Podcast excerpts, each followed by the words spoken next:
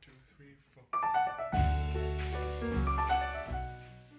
Hans Ulrich Obrist is artistic director of the Serpentine Galleries in London and senior artistic advisor of The Shed in New York. Prior to this, he was the curator of the Musée d'Art Moderne de la Ville de Paris. Obrist had curated more than 300 exhibitions and lectured internationally at academic and art institutions. He is a contributing editor to Artforum, another magazine, 032C, a writes for Mousse, Kaleidoscope, Das Magazin, and Weltkunst. He received the CCS Bard Award for Curatorial Excellence and the International Folkwang Prize.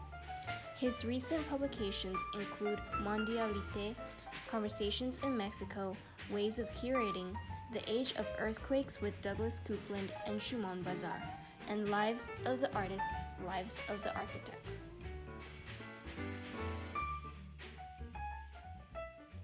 Hans Ulrich Obrist, welcome to the creative process. Thank you very much. It's a pleasure to see you. We're here at the Café de Flore in Paris. It's a place where I spent a lot of time from uh, 93 to 2006 during the 14 years I lived in Paris. I did the majority of my meetings in this cafe. It was almost like my second office. So I thought it's a nice place for us to record tonight's interview. Oh, thank you for choosing it. And um, you're often bringing things outside of the museum. You're, you're going, you've just come from studio visits, and the last time where we saw each other in Paris, it was Paris Photo, and you had there friends that you've had uh, from over 20 years and ago, new, new friends, and you're always bringing people together. And they were saying about how you have maintained this amazing energy for all the years of your work. I mean, how do you do that? And it's a beautiful thing to be constantly finding ideas and new connections where others don't see them. Yeah, I always thought that you know curating has to do with uh, junction making, which is somehow what J.G. Ballard defined when I when I met him, the great English writer. Yeah. I think in a way, when I wake up in the morning, I always think, you know, how can I bring people together who haven't met each other yet? And I think you you know my activity has always to do with junction making. I mean, if when I do exhibitions, I make junctions between artworks. I make junction between artists.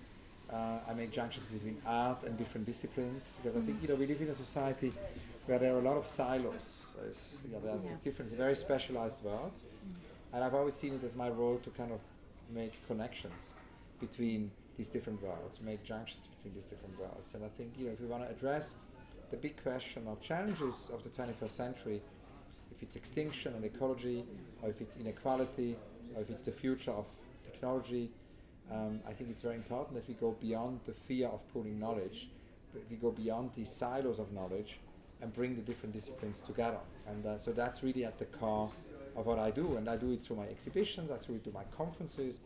But I, you know, for me, I do it also every day because like a day like today, I'm in Paris. I took the train this morning. You know, I would visit artists. I was at the studio of Simone Fattal and Etel Adnan.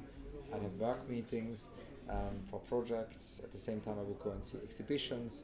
Um, and uh, then at the end of the day, like from six, seven onwards until midnight, I would do meetings. And uh, very often, you know, these meetings overlap. People meet each other.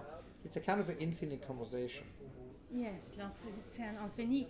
And I'm really curious why you think that for you, the making of juxtapositions and joining people together and um, different disciplines together is a, a natural one that you've always had. But I do, I'm curious as to why you feel others forget that over time, you know? Yeah, I don't know why. You know, why, I mean, it's a, lots of people do it, but I think in a way it's got to do, I think, with the fact that we have all very specialized knowledge, and that he, I mean, when you look at Athanasius Kircher, you know, he actually thought that he wanted to combine or bring together all the knowledge in the world, and that's something we had also in the, the Renaissance. You know, that the, the possibility of kind of having all this knowledge, and then I think more and more the world's got specialized, and uh, I think it's through this specialization. Uh, it's today no longer possible to know everything, obviously, and so for that very reason, I think there is particularly often in the contact with fields of knowledge where we don't know anything about it, there is a fear, a fear because we might you know not know about it. And I think it's about taking this fear away, because very often it's in these kind of contact zones when we go into a world where we're not an expert, where we're not a specialist, that we can mm. actually create something very interesting. Yeah, it's it's a childlike wonder as well, and Yeah. combining things. And you mentioned the Renaissance, and we're now 500 years since the passing of Da Vinci, and a- again a, a great. Great artist, but a great inventor, a great Yeah. uh, person, uh, curious across many disciplines.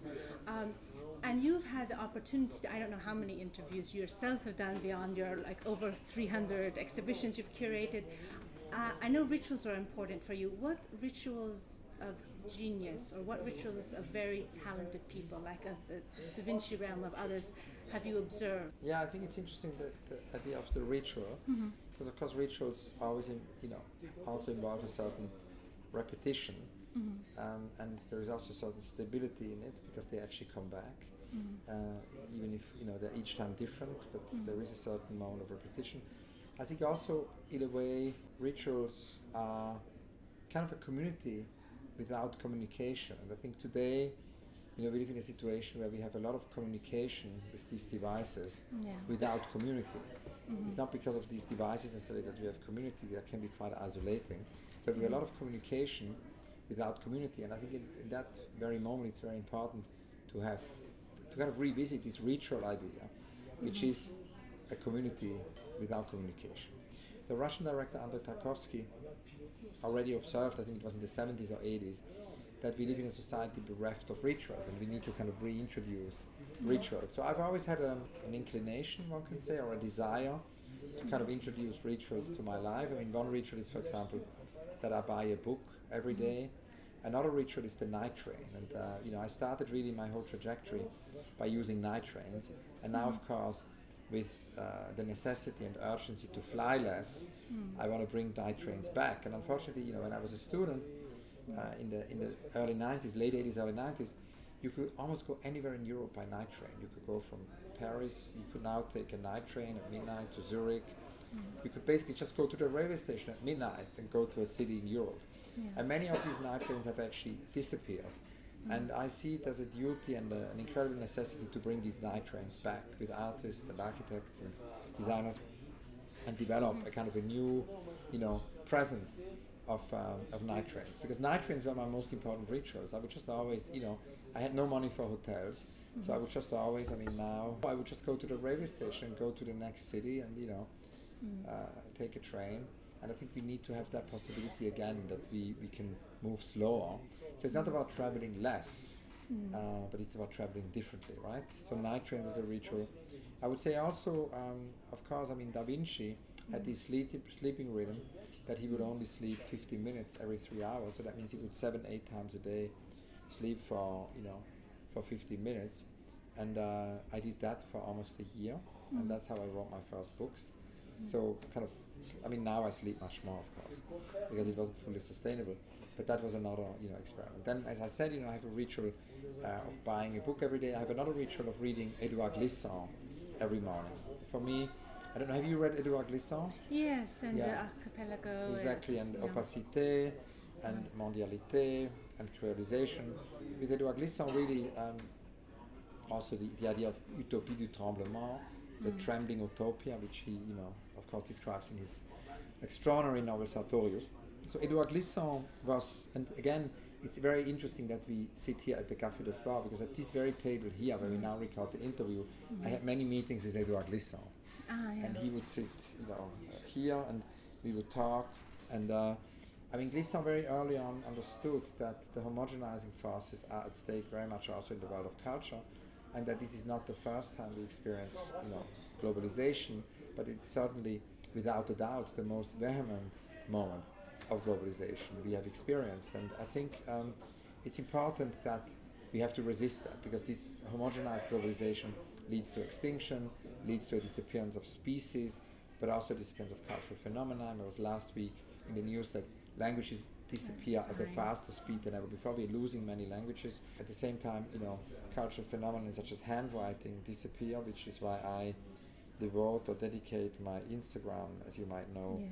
to you know doodling and handwriting. He had a first exchange yesterday with Michel Rovno. Mm-hmm. So every day, you know, I post a handwritten note, or here a tree by Kouchougnard, a Gothic Gaudi calligraphy, an anarchic Gaudi calligraphy by Claudia Baches Rabal. So I would post every day a calligraphy or a handwritten doodle or note to mm-hmm. protest against it is was handwriting. So as Glissant says, we need to resist the homogenized globalization and what disappears with it. At the same time, he understood early on that there is a counter reaction at stake, and that that counter reaction to globalization, or can also be called anti-globalization, will lead to the disappearance. Will actually lead to the disappearance of tolerance. It will lead to a kind of anti-globalization through nationalism, through localisms, in the worst case even through racisms. And he said we need to resist that as much. We need to vehemently resist, you know, these um, new forms of, of lack of solidarity, right? And so he said we need to resist globalization and we need to resist its counter reaction and we need to come up with something he calls mondialité. And mondialité is a global dialogue which is able to listen, listen to each other, and to know that you know by listening to the other we can change. But that is not why we would lose our identity. Our identity might is actually getting richer by listening to each other. And so that idea of a, a global dialogue, which is somehow very sensitive and very careful with local differences and listens, is something which I've you know tried to bring into curation. And I need to be reminded of that every morning. So this is why when I wake up, I read 15 minutes of Edouard Glissant. Mm, yeah. So that's another ritual. I don't know. I mean, there are many more rituals. I go jogging uh, every morning when I can. Uh, it depends a bit where I am in the world, but the, the kind of running ritual is very important, and uh, and so on. I liked it, your idea of the night train, and I don't know if you're working on a project now, and I wonder about the nature of your writing under the influence of night and day or Yeah. lack of sleep. Yeah, I mean, I used to have a lot of you know sleepless nights, mm-hmm. um, and so that clearly mm-hmm. you know inspired my writing. I mean, now I no longer really do it since 2000. I would say three, four, five, when mm-hmm. I started to have more institutional responsibilities, and you know, I have a mm-hmm. job. I mean, I go. You know, I used to be freelance, and so then mm-hmm. I could just sort of check the time and so on. And now, of course, you know, I have office hours and uh, more institutional responsibility. So I realized that you know I need to restructure the day differently. But through these rituals, I mm-hmm. can still stretch all the time time. You know, as I described to you, a day for me, you know, is very long. And Yes. if I look at the day today in Paris, it was very intense. And when we can make a day a week or a week a month, you know, we can stretch time or liberate time. I think it's important also that we liberate time. For me, I'm always very worried. You know, I think the older one gets, the faster time passes. Uh, I think which something everybody you know observes that with every year advancing, time goes faster. And so I think it's important that we liberate time because otherwise we can no longer be playful. Otherwise we just somehow are imprisoned in our own system of being busy. You know, and I think the idea of just being busy all the time, you know, we need to be able to be playful. We need to be able to experiment. We need to be able to, to be free. And so in that sense, it's about liberating time. I think the most important thing is liberate time. And I always thought, you know, that I don't have enough time, so I have to liberate time by not sleeping. But now I actually realize that I can do both. I can sleep and I can still liberate time.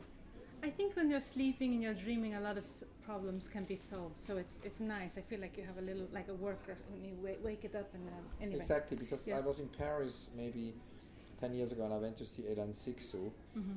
The great writer and poet. And uh, Hélène Cixous gave me a little book which she had next to her bedside. Basically, it's a book which was the notations of all her dreams. She subsequently also published it. And um, she said, you know, look at my dreams. And so we looked at the dreams. And then I realized, you know, when, when you don't sleep, you don't dream. Yeah. So that was the day I decided to sleep. So I was just looking at your ecology project, which is, I guess you've also decided to reduce your flying for the Yeah. 50th anniversary, and and then in permanence you reduce your flying for the 50th anniversary. Yeah, it's actually right? much easier than one thinks because Uh-huh. you know I've already reduced it by an important you know percentage, and I'm really gonna drastically reduce it over the Yeah. years to come. And that's very easy because I, I'm just bundling trips, and I'm no longer you know Mm-hmm. going to places many times a year, but I go I go there for longer stretches, for longer time spans. You know, Right. so I would go before I would always go for a couple of days to New York. I would rush back to London, Mhm. and now I do less trips, for example, to New York, but I would Mhm. stay for ten days or two weeks Okay. right? So that main, means I, I can reduce the flying Mhm. very drastically. And then in Europe, uh, and, and do much, much less Right. intercontinental kind of travel. And then Mm-hmm. At the same time, you know, in Europe, I can do a lot by train, Uh-huh. and so um, that, no, it's, it doesn't mean less traveling. It just means traveling differently. And how does that change the nature of your curation? Um, we'll see. You know, I think I think it will lead to um, more time for research also because I think the Mhm. whole rush is actually negative for research. Um, Mm. So it will hopefully liberate time to come back to the discussion from before. Um, I think it will also lead to what Ben Vickers calls slow programming, which are more long duration projects that expand beyond the conventional limits of finite exhibitions or museums, you know? I mean, that's what we are now doing with Back to Earth. Back to Mhm. Earth is an exhibition which is 50 campaigns by artists over the next couple of years. It's at the same time an exhibition, but it also will appear in many different other places. And so I think it will lead to less event culture. You know, I think we kind of gotta get, gotta get beyond these idea because I mean, in terms of resources, we live in a world of event cultures, but these events are very um, speedy and very often not very resource friendly. You know, and so I think Yeah. it will lead to slower programming. Yeah, but then also I mean, it doesn't categorically change because I've always been interested in that. I mean, I studied ecology and economy Mm. with uh, Professor Binswanger when I was a student um, in the late 80s. I would then focus very much on ecology with a project called Do It, where we did it with Boltanski, and again it started at the Café de Flore. Mm. So it's again very timely we do this conversation here, because we had many meetings about Do It here and at the Café Sedek, and that's an exhibition we started, I would say 27, 28 years ago, and it's an exhibition built built on or constituted by instructions and how-to manuals and recipes, and then people can interpret it differently, you know. And so each time the show goes somewhere, it's actually a great, somehow an application of Glissant's idea of mondialité, because each time the show goes somewhere, we listen to the local context, we bring in local artists, and at the same time, you know, interpret the global instructions through local practitioners. And so in that sense, there is never a transport involved. Mm. You know, it's reversible ready-mades. If a ready-made is brought into the exhibition, at the end of the exhibition, it goes back to society. Mm. So um, I would say, you know, Do It is a quite sustainable exhibition model, and it has evolved over 30 years. So in that sense, you know, we've already done it, sort of without really knowing. It's making us attentive to the art of listening. Um, and not just the product, but you're getting people to, to listen to each other and really understand one another's ideas. Uh, what were some of your favorite expressions or um, implementation? Would you say implementations of Just Do It? It's difficult to say the favorites, you know, because I always resist the favorite question because I kind of love them all. Thank you. And uh, but I mean, the idea with Louise Bourgeois that you can actually change a lot of things with a smile, you know, Mhm. you actually Yes. go into the city and smile. Um, you know, is interesting because it's a very material work, but yet it can have an impact on, on you know, on society. I like also when Alison Knowles says, you know, we, we're not only asking people to kind of do something, we actually ask them also to bring something. So that sort of whole Fluxus idea of Alison Knowles has to do with generosity. And I think we need more generosity for the 21st century. So I like the instructions which are very generous. How do you f- feel that you have evolved over time? If you look back at your life, like as the rings of a tr- in a tree, you know, Yeah. you were talking about a ch- your changing relationship to time, and um, you know, sl- uh, making your trips longer. Yeah, I mean, I always believe that you know we're always learning, and I'm sort of an Mhm. eternal student because I believe the secret is kind of endless curiosity, Mm-hmm. and to always be in that sense, you know, to learn, to listen. So, I think you know, we we're still very far from you know where I would be in a situation where I would feel that I have reached. I mean, I'm in a, on a path, you know, and. Uh, Mhm. and on my path, I'm learning, and I've learned most of the things from artists in these so Mhm. far about 4,000 hours of conversation, which I recall. Mm-hmm. And that archive is in a way the continuum of everything I do.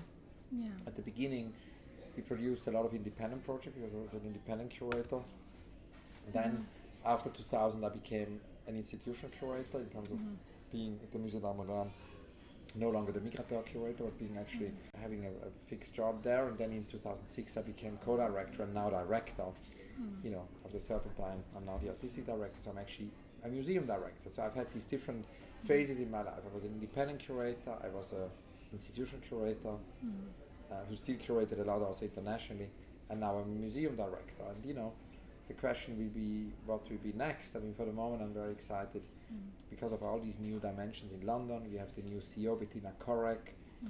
uh, who is amazing. We have you know all these different new uh, positions we create, like the civic curator, the chief technology officer, the ecology curator. So we really restructure the Serpentine in a way which I find is very exciting. It's also a very flexible instrument which can react to the world. It's like a seismographic instrument. It's not a heavy big structure. So for the time being, you know, I'm very uh, happy and uh, excited about what the Serpentine can really do in terms of agency. Uh, but who knows what will be the next chapter? There will certainly be a next chapter later on, but it's not necessarily in the world of museums, you know.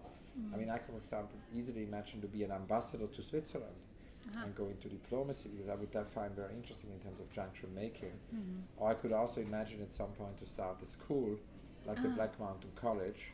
So, you know, I'm not gonna, for me, it's not a process where it's not about the career, you know, where I think, you know, okay, I'm a curator, then I become a director, then I want a bigger museum, uh, you know, and, and it's, it's not an institutional career. It's, it's in that Yeah. sense more unorthodox, and I suppose also, you know, not necessarily only focus on the artwork because I'm interested in how we can bring art into society. So I would say I've increasingly become aware also, I would say, talking about evolution, you know, Mhm. I've become aware how important it is that we can communicate beyond the art world, you know, we Mhm. just, and that can be through pop, we just done this collaboration with BTS, with K-pop, which, uh, and Jakob Kudsk Steensen, that can be through, you know, politics, that can be through diplomacy, that can also be through actually creating what John Latham and Barbara Steveni called the artist based group.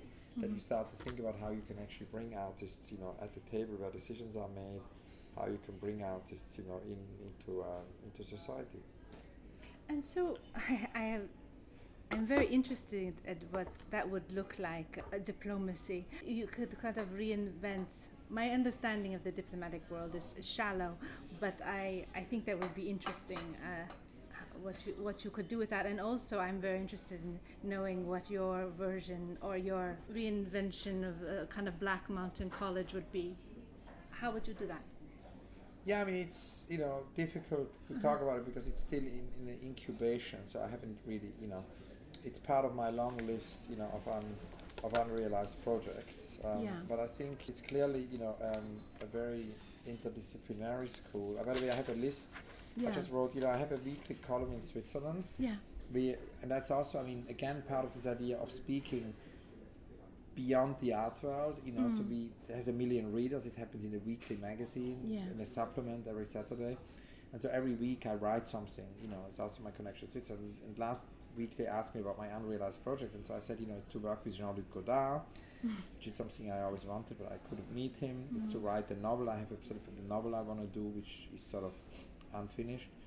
Um, it's to make a book out of my Instagram project. It's uh, an empty house. I really want to have an empty house somewhere where I can invite artists, almost like a group show, Mhm. and give them space, and it becomes like a palimpsest layout. Everybody leaves something behind, and it becomes this Gesamtkunstwerk, you know, sort of uh, Mhm. curated over time. Almost like what we did with time when we did 11 rooms, you know, applied to a house. So for that, we need a house and a place.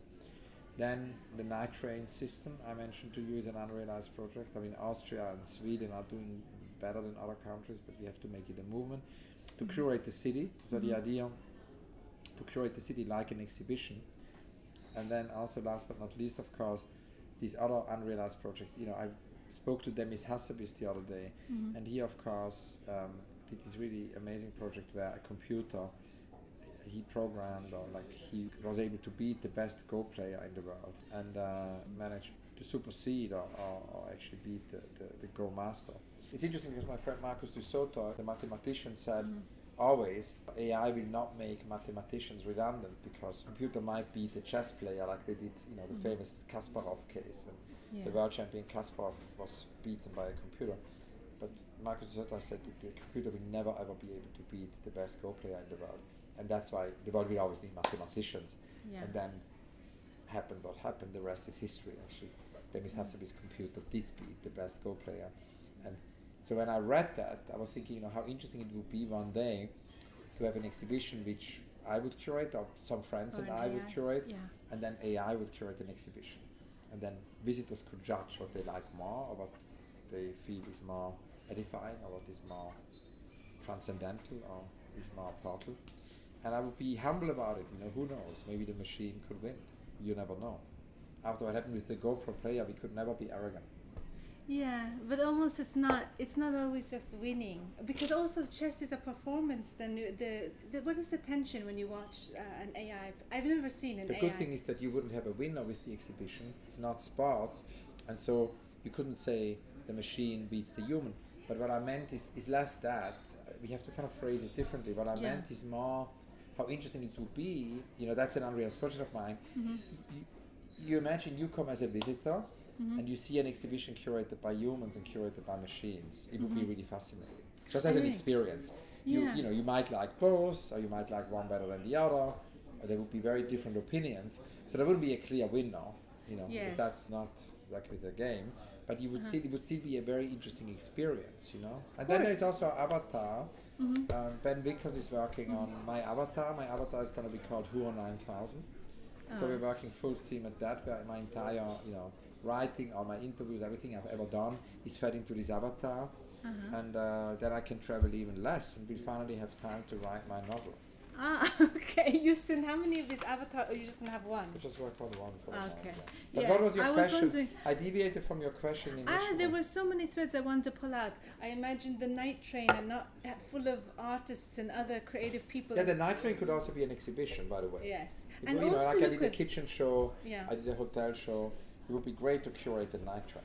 Also, you could make people stay on the train until they come up with something good. it's like a, it's like an Yeah, art exactly. penitentiary. Or like the Russian cinema train during the revolution. yeah? Um, and then there were other things. I like to be helpful if I can be helpful. I know that's something you like to save yourself.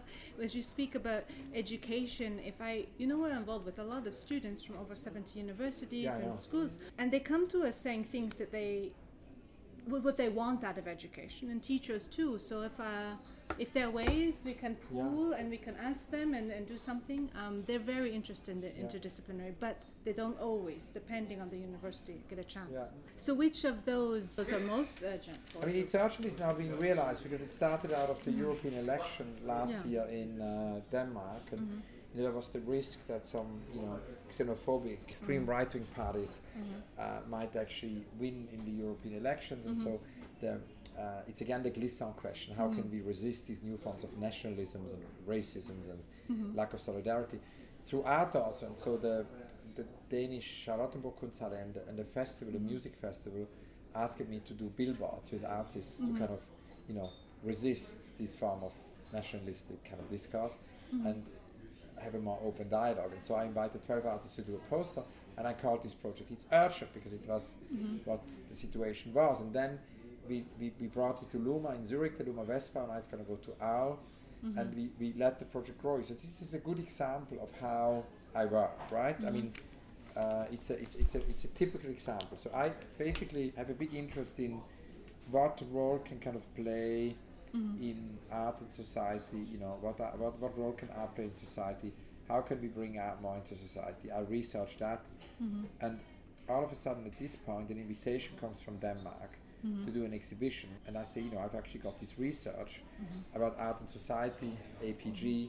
And I want to do a poster exhibition because we did one with Utopia Station, but we haven't done one in a long time, and the Billboard exhibition.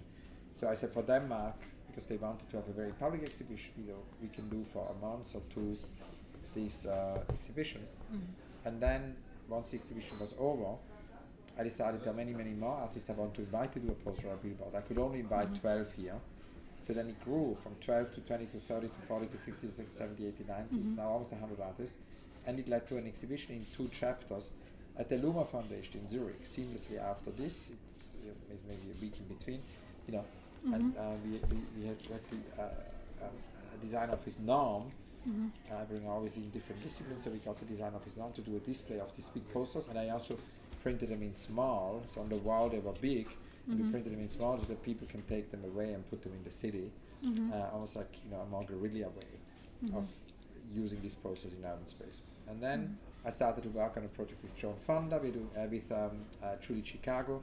We're doing a show with her, the great feminist pioneer, art, pioneering artist in, in London and then Judy Chicago was also part of these two posters, poster exhibition at the Luma Westbau. And then Judy Chicago had an exhibition in uh, in Washington D.C. and at the opening talked about my project and how she feels that it's really urgent. The people in America also know about it's urgent, and we can bring this into the American election. And then she spoke in that speech, and Jane Fonda was in the room and mm-hmm. really liked it. And then Judy gave her my number. She rang me. Mm-hmm. Then I went to DC. We did a conversation with Jane Fonda with her really Friday real thing, mm-hmm. and spoke to the different institutions there. And so the idea is now to bring the Beaver project probably also to the US. Mm-hmm. So you see, there isn't a master plan. I couldn't have known here that yeah. a year later we are here. But at the same time, I it's also not completely by chance. Mm-hmm. It's controlled chance, if you know what I yes, mean. Yes, I do. Yes. And I let it evolve, but it, I'm open. Uh-huh. So I allow this to happen. I allow this to enter my system. I don't have this idea like, oh, we're now going to do a show with a hundred artists. We're going to do billboards. Where could mm-hmm. I do it? And then mm-hmm. I write in proposals. It's the yeah. opposite. It's more like organic, mm-hmm. almost like biological. It evolves, you know, like an evolutive system. Yeah. yeah, so you have created this way of working. I mean, a lot of people are still, you are like reinventing the way of um, yeah, a curator. Changing. Yeah, yeah. I think it's people are don't always have that courage, but I think you've really pointed the way for a lot of people, and now they are questioning, you know, what a museum can be yeah. and what can it. Would you like that everyone eventually realizes their artistic potential? I mean, in terms of you're bringing it out into art out into the world, would you like for people to claim that notion more deeply that they could be an artist? Yeah, an artist or a curator or you know an urbanist or a designer. All of these possible things, I think, in a way, yes. I hope that the work and the projects mm-hmm. like this are triggers and uh, that they're not just a thing in themselves. You know, I think it's very important. I mean, today I saw Etel Adnan mm-hmm. the great poet and uh, artist and you know, architect and mm-hmm. visionary writer. And uh, she always gives me so much courage, you know. And I think in a way, we live in a world where we need immense courage to function, and even more courage not only to function every day and get out of bed, but mm-hmm. we need immense courage to make a contribution to society. Mm-hmm. So I hope that with my work, mm-hmm. I can somehow create that. And I have a lot of mentors and artists from whom I got advice how to do it. But I think, yeah, I mean, it's hopefully it's a toolbox. You know, I think books. I mean, if you look at Glissant, when I grew up, you know, kind of Foucault and Deleuze, there was this whole idea that they were like toolboxes. We could use mm-hmm. them, and I think today it's more Glissant. Mm-hmm. Glissant is a bigger toolbox today. It's a, it's a bigger toolbox than any other writer. And you know, I hope that my kind of evolutive, sprawling, evolving exhibitions, in a similar way, can be a toolbox for people. My name is Ali Chow. I am a graduate of UCLA and I majored in art history with a minor in digital humanities. Mia's interview with Hans Ulrich was thoroughly fascinating to listen to for the breadth of topics covered, including his rituals, his ambitions for a school, opinions on the art market, the environment, AI exhibitions, and more. I particularly enjoyed listening to his view of the loss of cultural phenomenon such as handwriting, which I really relate to as someone who depends very much on recording events, thoughts, notes by hand. I checked out Hans Ulrich's Instagram, which he mentioned in the podcast, and I love that he values this asset to human culture and tries to stress its importance through social media. I also really appreciate Hans Ulrich's efforts to transcend simply contemporary art into architecture, literature, and music, as demonstrated in the Serpentine Gallery's recent collaboration with K pop group BTS. Art is evidently a medium of communication, a language that everyone around the world can have access to and to connect with. Since I studied digital humanities as my minor, a program that encourages research and conducting projects that combines technology with humanities, I am also quite in touch with the question of how this digital world we live in can impact soft disciplines like the arts. I have also previously considered the possibilities of robotics, AI, and computers driving away the importance of long standing culture, or perhaps replacing the use of people in the arts, which have been so core to this discipline for centuries.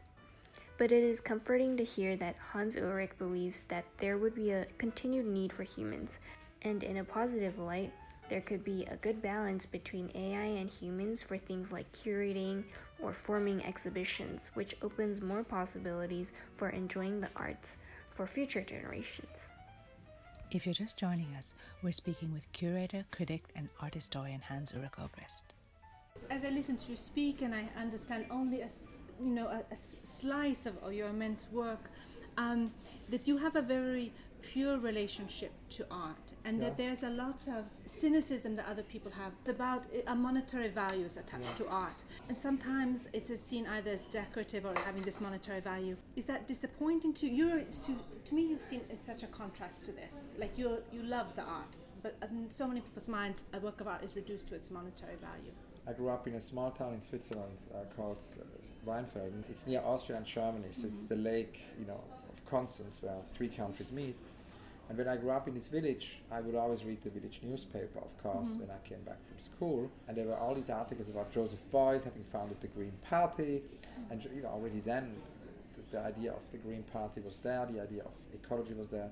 There was also there were all these articles about Andy Warhol doing the Last Supper in Milan. You know, these things made me dream, and then I kind of wanted to be part of the art world and started to mm-hmm. visit artists and so on. My mother, you know, once I left Switzerland, I left Switzerland quite early. I studied economy and ecology with Professor Binswanger. Then I got a grant. For, I did the kitchen show. Mm-hmm. So it's kind of also very DIY, I think, because I mm-hmm. studied, and whilst I was a student when I was 22, I did an exhibition in my kitchen with Peter Fischli, David Weiss, Christian mm-hmm. Boltanski, and others. Frédéric Bruly Bouabré from the Ivory Coast, Boltanski from Paris, Fischli Weiss from Zurich. And this exhibition, you know, had 28 visitors, 29 visitors, but became a rumor because mm-hmm. people who saw it saw something really, you know, they had never experienced a show in a mm-hmm. kitchen, and then they told all their friends, and then we did a mm-hmm. book, and it became a rumor. So in a way, in a very DIY, it's kind of a do-it-yourself way.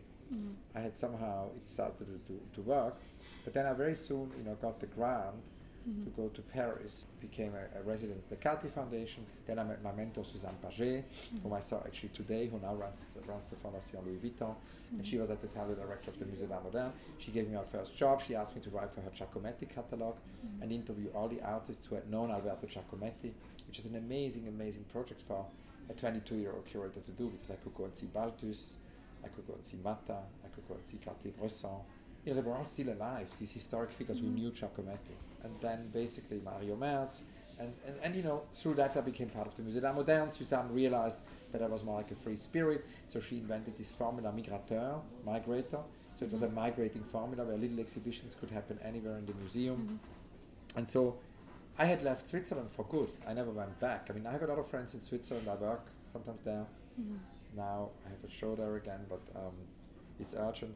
But you know, I'm, I've not been based in Switzerland ever since I'm 23, 22. I haven't had a house there. I stopped my studies. I went abroad. I worked for the Musée Moderne.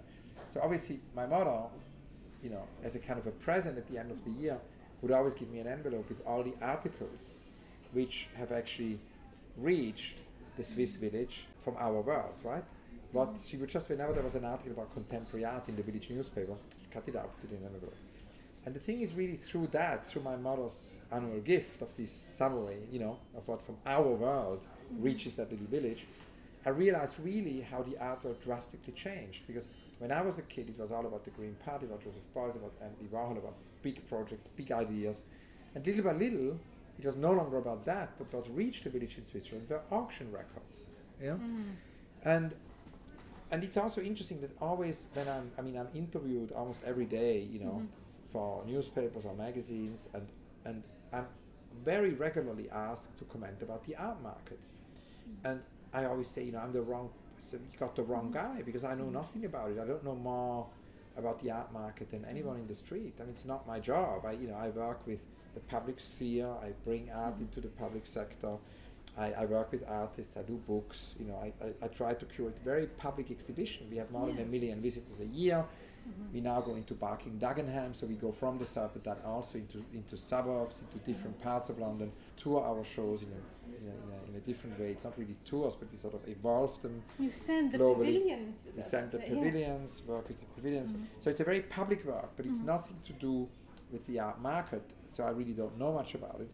But it's so, so and the interesting thing, you know, for me, it's not about. I mean, it's always artists must make a living, and I've never had a problem with the fact that there is an art market where mm-hmm. artists can make a living from.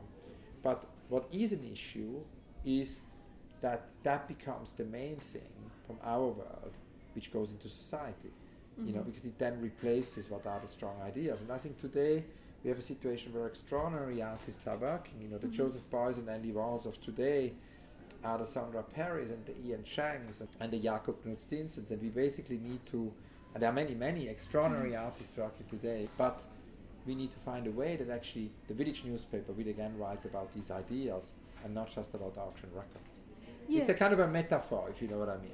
The I village newspaper, you know, it's a I think no, I think definitely. I think that students or young people still have that pure relationship Yeah. to it. And I guess I'm not really curious about the art market. I mean to ask about how does the monetary value of a work of art affect our perception of it, and and that is sad. in my projects and exhibitions, you know, people hopefully don't see, you know, dollar signs Yeah. because it's very far away from that, you know. Of course, Yeah, you know, money is. does play a role because we need to fundraise, and it's part, Mm-hmm. you know, part of my relationship to the economic sector and to, to, to you know, to business and all of that is of course fundraising. You know, it's the Mm-hmm. it's and it's important I think for a curator and even more so for a museum director to be able to fundraise and to find also new ways of fundraising. Mm-hmm. And uh, and I actually don't call it so much fundraising; it's more partnerships. You know, Yeah. partnerships to kind of bring out into society and find partners on the way, you know, who can pay for it. And that's of course something I'm not, you know, at all resisting. I am very involved with that because I believe we just need to do it in an ethical way. But uh, it's also part of again being useful, you know, because if I have great ideas together with artists, but I'm not able to kind of produce them. And I think the thing for young curators, which I always advise, is to mm-hmm. kind of not just look where everybody looks, you know, because I think there is, a, to use another a kind of a business analogy, there's blue ocean and red ocean, right? And mm-hmm. red ocean is where everybody, you know, goes, mm-hmm. and then it becomes very competitive. All the sharks. And blue ocean, all the sharks also, and blue ocean is where you can very peacefully swim. And, and I think in a way, for the moment, you know, for each curator job in a museum, there are like 300, 400 applications because mm-hmm. every, you know, curator students, many curator students apply. Mm-hmm. But, you know, and that's of course totally legitimate. I'm mm-hmm. not against that. But what I'm saying is that there are many, many other possibilities how you can actually, you know, I did it with the kitchen, I did it very DIY way. But Yeah. today there are many possibilities how you can actually bring art into society. You know, there are so many companies, corporate structures, government structures, Yeah, artists and you can just, I mean, and I've always believed in this idea, but just going there and telling people that, I mean, when I was like in my early 20s, mid 20s, and I would go everywhere and would just say, you know, we want to do art here. We did with Museum in Progress billboard exhibitions. We Mm-hmm. did exhibitions on airplanes with Austrian Airlines, on trains. We did exhib- that's our Museum in Progress, which you can see on the website mip.at. And, you know, as Robert Musil says, art can, expe- can happen where we expect it least. So these exhibitions had very surprising occurrences or appearances. At the same time, you know, I would say the Sir John Soane's Museum is a 19th century museum. It's one of the great icons. I don't know if you've ever been there. It's in London. It's a mm. 19th century museum, the Sir John Soane's Museum, No, Lincoln haven't Fields. seen. The architect, yeah, when you're there next, you should visit. It's very beautiful, and the architect Sir John Soanes lived there, you know, taught there. It is a kind of a picture gallery where there's, you know, Turner and Hogarth and artists from his generation in the 19th century. And you know, we went there once with Cerith Wyn Evans, the famous artist now. Mm-hmm. But Cerith was then a young artist, and I was an unknown. I mean, I was known in Switzerland, but I wasn't known in England. I was an unknown curator. Mm-hmm. And uh, we went to the Soane's Museum and said, "Oh, we would love to do a show there." So I said, "Cerith, let's go to the director." We we rang the director. We got an appointment. We knocked at her door. She opened. We had a meeting, and I said, "You know, I'm a young curator. This is Cerith Wyn Evans. He's a wonderful artist. We would like to do an exhibition here." Mm-hmm. Within ten minutes, she said yes. Yeah. So that means anyone can do it. You know, we were not famous. We were not. We just one needs to convince. Mm-hmm. And I think this idea that we convince people in society of the necessity of art is very Mm-hmm. much part of the curator's job. And and and, uh, and and I do believe that that's something you know which should be taught more at Mm-hmm. universities and schools for curator schools. It's this idea of not being shy in that sense for, for actually just going into society and, and believing that it's possible that any that one can just do it and not waiting. The idea kind of waiting that one gets entitled to be a curator in a, in an institution and then is entitled to do shows. There's no necessity to wait, you know. It's strange because I had an interview the other day with a former museum director, but he was saying the museum is not the place of imagination. Yeah, I think the museum can be and should be the place of imagination. It should be, but I think he's is advocating for it needs to be changed. Like, um, Yeah. and I thought that was quite strong words to come from a museum director. You know, you're talking about your uh, beginnings in Switzerland, and I don't know if you want to talk about very early. Uh, you created. I have not visited Robert Walser House. Yeah, exactly. let's Yeah. I would like to know, but I love Walser and Yeah, uh, so that's again completely DIY. So I was studying ecology and economy, you know, with Professor Binswanger. We Uh-huh. were in this small, you know, city called. Gallen, maybe 90,000 90,000 Mhm. inhabitants or 100,000, well, not even, uh, university town. And I, you know, I realized that my favorite writer, Robert Walser, would go on these endless walks towards the Mhm. end of his life because he has different moments of exile. He was in a, in a sort of outer exile like me, you know, he left his native Switzerland Mhm. and he went to Berlin because his brother was a very famous, Karl Walser was a famous painter, was actually much more famous than him at the time Mhm. later. And so he did books with his, you know, brother, but he also went to strange to a servant school, Mhm. you know, school for waiters or Mhm. whatever, or for, you know, yeah, for waiters or servants. And so he, he was actually, I don't know how you call it. It's it's not servant and it's not waiter. It's when you work No. in a domestic context. You know, a kind of a butler school, which was a Mhm. conceptual twist. You know, and then when he went to an outer exile to Paris, uh, Mhm. which is a fictitious exile. Mhm. The Berlin exile was real. Paris wasn't real. He never, you know, he never visited Paris, but he Mhm. imagined he would visit Paris. Mhm. And then he went into an inner exile in Switzerland. He was he ended in a you know in a clinic. In the end, he stopped writing. He went on endless walks. Carl, you know, Carl Seelig accompanied him on these walks. So his last way of writing was more the way of walking. So I decided we could do, you know, and he's Kafka considered him to be a great writer. He was Yeah. friends with Kafka, and so it's kind of nice to do an homage to Robert Walser in the restaurant where he would always halt or pause. It was Mhm. like a station, like a way station on his walks. He would stop in this restaurant called Corner Crown and have a coffee, have a tea, often have a glass of wine, rather probably a glass Mhm. of wine, and then he would continue the walk. And he died on the last walk when they found him frozen on a Christmas day, Mhm. famously. And so I went to this restaurant, and again, you know, I was a student. No one knew me. I said, you know, I'm Hans Ulrich. I want to do a Museum Robert Walser here. The guy who Mhm. owned the restaurant said, we are not the museum, it's the restaurant. I said, no, no, no, you know, we're going to be very discreet. We're just going to put the vitrine in the entrance. I have a little opening every day. You have business because Mhm. we do a dinner.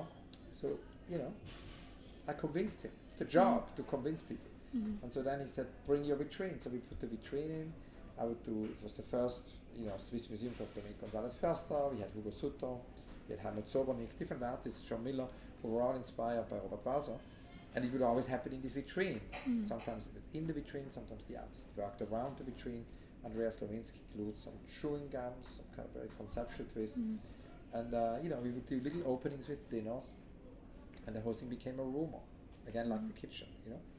I also had my nano museum at the time, which I found in the shop of Hans Peter Feldmann, which is a, a little frame, two by three inches, a diptych, you know. Mhm. And I would artists to basically, I would ask artists to do little exhibitions in this frame, and I would always carry it wherever I am. So now, if I would have it, I would put it on this table, show it to you. I'd show it to the waiter. I'd show it to the taxi driver, to the bus driver, Mhm. and that was a kind of a two by three centimeter, you know, Hans Peter Feldmann ready-made museum. So another kind of. So I did lots of these things, you know. I'm just in awe of uh, how you seem to make uh, the sacred of Yes. outs- bring the museum outside of the museum. So I did ask you to, before to draw me a picture of your brain and how you would allocate the different spaces as though it were a museum. I don't know if we have time for that. And that's also interesting. You see, so Paul Yeah. Chan, you know, would invite me to do a book of my doodles because I Mhm. always sketch, you know. They're obviously not artworks, but they're kind of mind maps of some sorts, you know. Mm-hmm. Yeah. And so, like I was Uh-huh. saying, like I can only do it if Paul also writes Mhm. a text which makes clear that this was his idea and not my idea, you know, and that he Mhm. actually, you know, wanted to publish my doodles and stuff. Mhm. And then, um, and then, you know, he wrote this text. But he said we need a photograph for the cover, you know, like for the for the, the author page, right? Mhm. And so he said, I'm going to send you a photographer. So I was in New York, and again, I have no time ever to do anything like that between 8 and 8 a.m. and 9, 9 p.m. So I Mhm. do everything very early or very late. Like our Mhm. interview is late, Yeah. but I would also do things at 7 a.m., right? So Mhm. I told him the photographer can come at 7 a.m. to my hotel. So the photographer came to my hotel, and it was this young photographer called Ian Cheng. And I obviously immediately realized that, you know, he was a young artist who did this as a day job, you know. Mhm. So he, because he, he didn't make the normal kind of picture, he, Mhm. you know, he said we, we he needed to 3D scan me and motion capture me. And that's now Yeah. easier, but like so 10 years ago it was quite complicated. So Mhm. he came with a whole, you know, apparatus and the technology. And we had to find Mhm. a room in the hotel to do it. Yeah. And then obviously I started to chat with him about his work. And that's how I met the great artist Ian Cheng, with whom I've Mhm. now just opened a show in Madrid and we did a show at the seventh time. I met him when he was still a student, you know, and I think that's Mhm. also interesting that we always meet the next generation often through artists. Yeah. Yes. As you think about education, technology, the environment, the future, and um, the kind of world we're leaving the next generation. Yeah, technology. I'm glad you bring it up because Yeah. there's two big themes we haven't spoken about, which we should probably address Yeah. wrapping up this interview, and that's technology and inequality. Let's begin with technology. Mhm. In the 1960s, and that's as important as the APG by, by Latham and you know Steveni. In the 1960s, uh, Billy Klüver, the Bell Laboratory engineer, basically started an organization called EAT, Experiments in Art and Technology. And the Mhm. idea was actually to bring artists and engineers together. Mhm. And I spoke recently to Lillian Schwartz, who is now in her 90s, and she was one of the pioneers of this scheme. And she explained to me that she had for many years an office at Bell Laboratories. So, you know, it's exactly Mhm. that idea. Bell Laboratories would have the art, welcome the artist, and she would be next to these scientific engineering labs and work with the scientists and engineers. And so Billy Klüver did EAT. And I think today it's high time that we go from EAT to NEAT and that we do new experiments in art and technology, which is why we've actually at the Serpentine appointed a chief technology officer with Ben Vickers. Mhm. Uh, museums usually don't have a CTO, and we Mhm. put technology as a very central aspect in our organization science, research, development, and technology.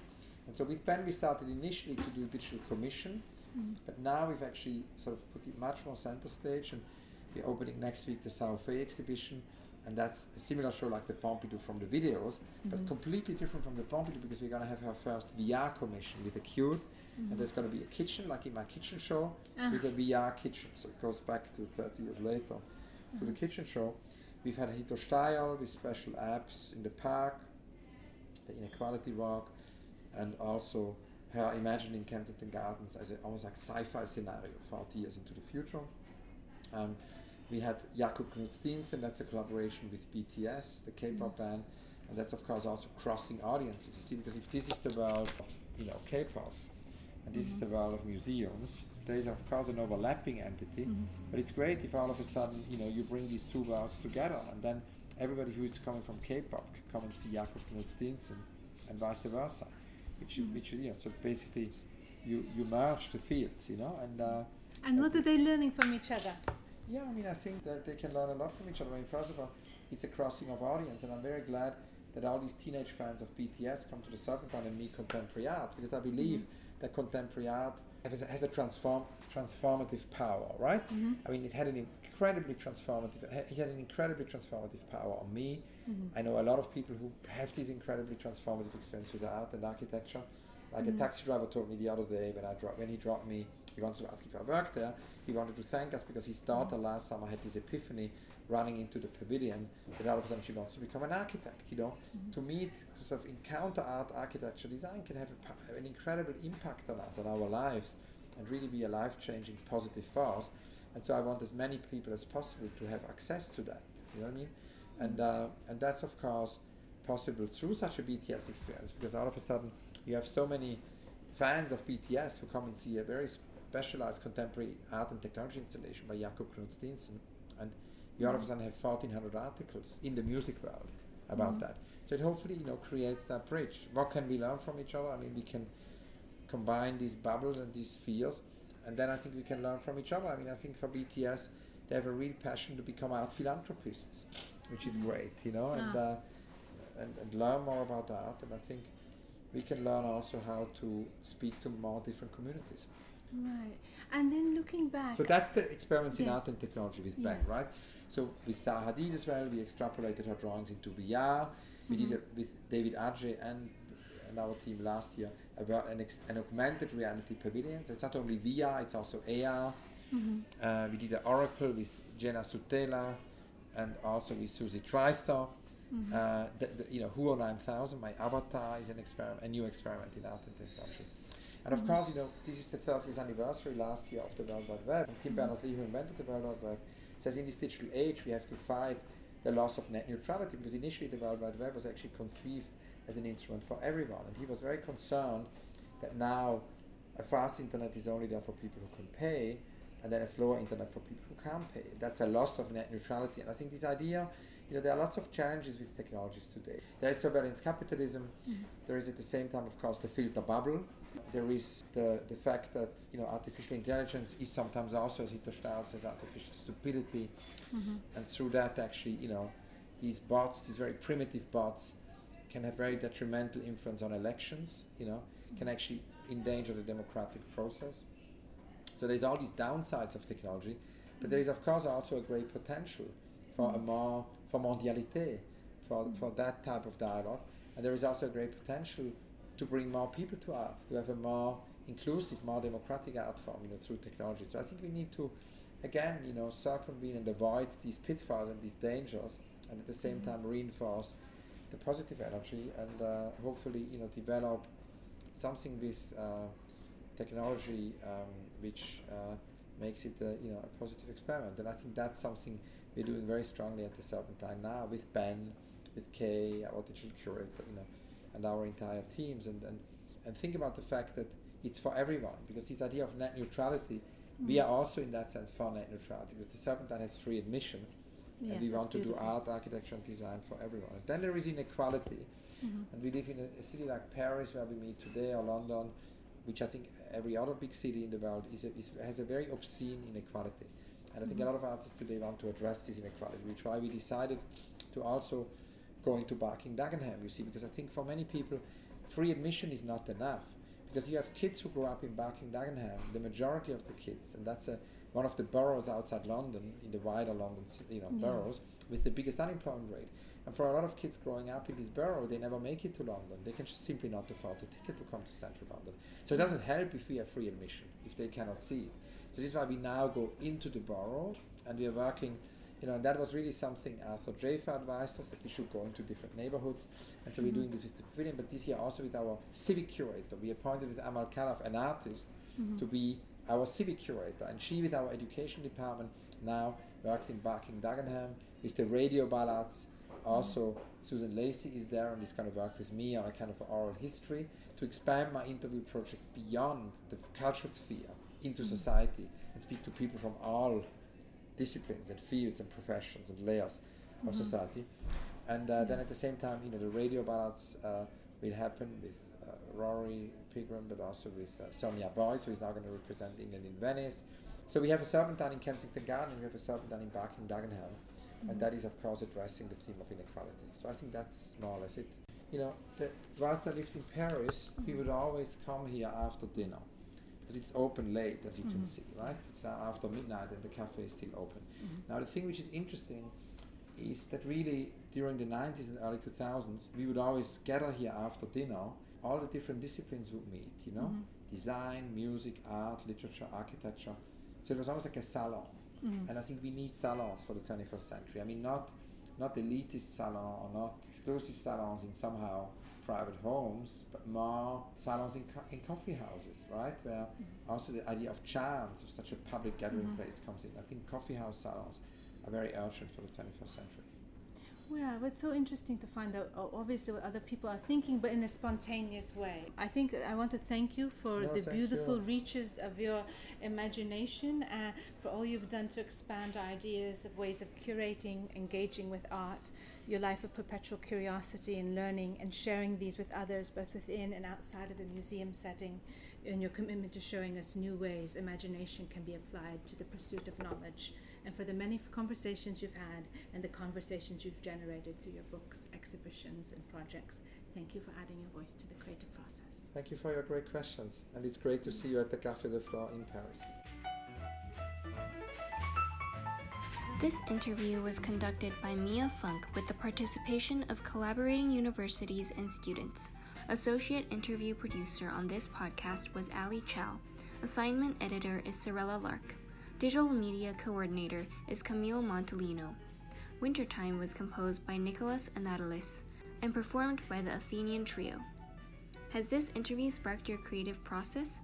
If so, you can submit your creative works to submissions at creativeprocess.info for an opportunity to be included in the projection elements of our exhibition Traveling to Leading Universities or published on our website www.creativeprocess.info. Want to get involved in exhibitions or interviews?